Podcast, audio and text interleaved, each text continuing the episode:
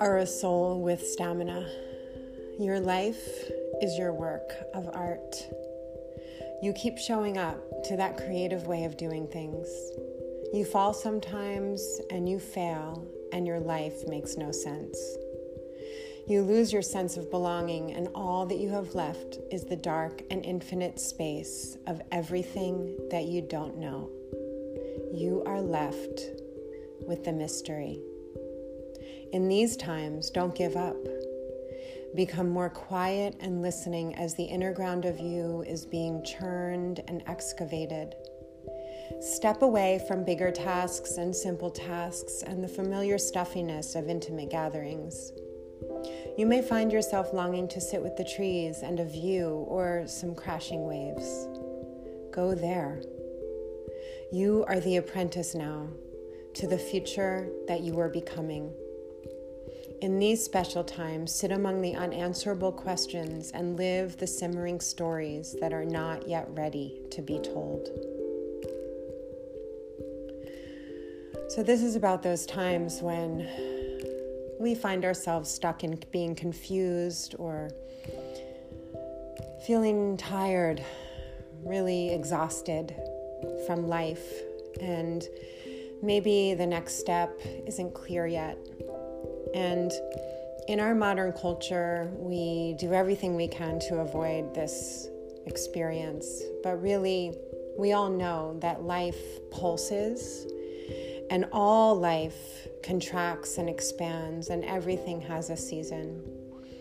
And so, even for us as human beings, you know, we're not able to always be producing and creating and working, we really do need time to just be and to wait and to listen.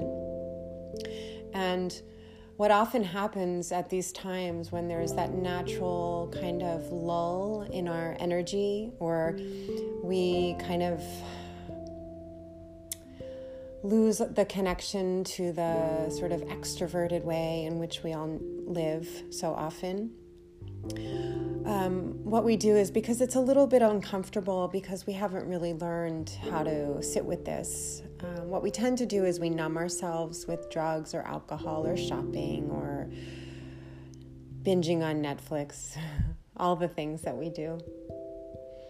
And this little bit of writing is an invitation to start to let ourselves be comfortable in those spaces in between and really let ourselves enjoy not doing and just being. And as a teacher of meditation, you know, one of the things that I think is so wild is how difficult it is for people to just sit still and I ask people to close their eyes, and they tell me that they can't because their mind is crazy. And whose mind isn't crazy? What I think people are really afraid of is just sitting in that discomfort of just not doing anything and just being a human being without anything to do. And I think for many of us, that's such a terrifying place to be because there's not much to hold on to. And it is deepening that relationship with the mystery, with the the place of unlimited possibilities that is really what the universe is made of. And if you think about that, you can see how scary that could be. But I think that we're all here in a certain way to remember that that's so much a part of who we are, and that these limited bodies and these limited minds are here for just a moment. And the part of us that is infinite and beginningless and timeless and endless is more of who we are. And we have contracted ourselves into a smaller and denser uh, state in order to be here with each other. And as we are these denser, more smaller sort of beings that are always connected to that kind of bigger horizon, uh, we struggle sometimes with those moments of feeling our hugeness and our vastness.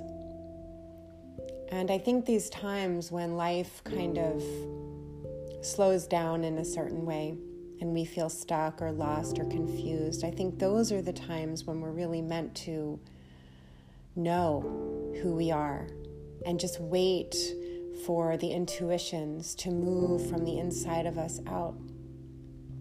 And if we let ourselves sit and wait and listen and really ask for guidance from that deeper place in our being, it will bring us to the next right thing. If we let ourselves trust that. And so the invitation here is to let yourself trust that at the center of everything is goodness. And when we ask for guidance, it will come. And when life feels dull or dark or stuck, it's time to just let ourselves be and listen and wait.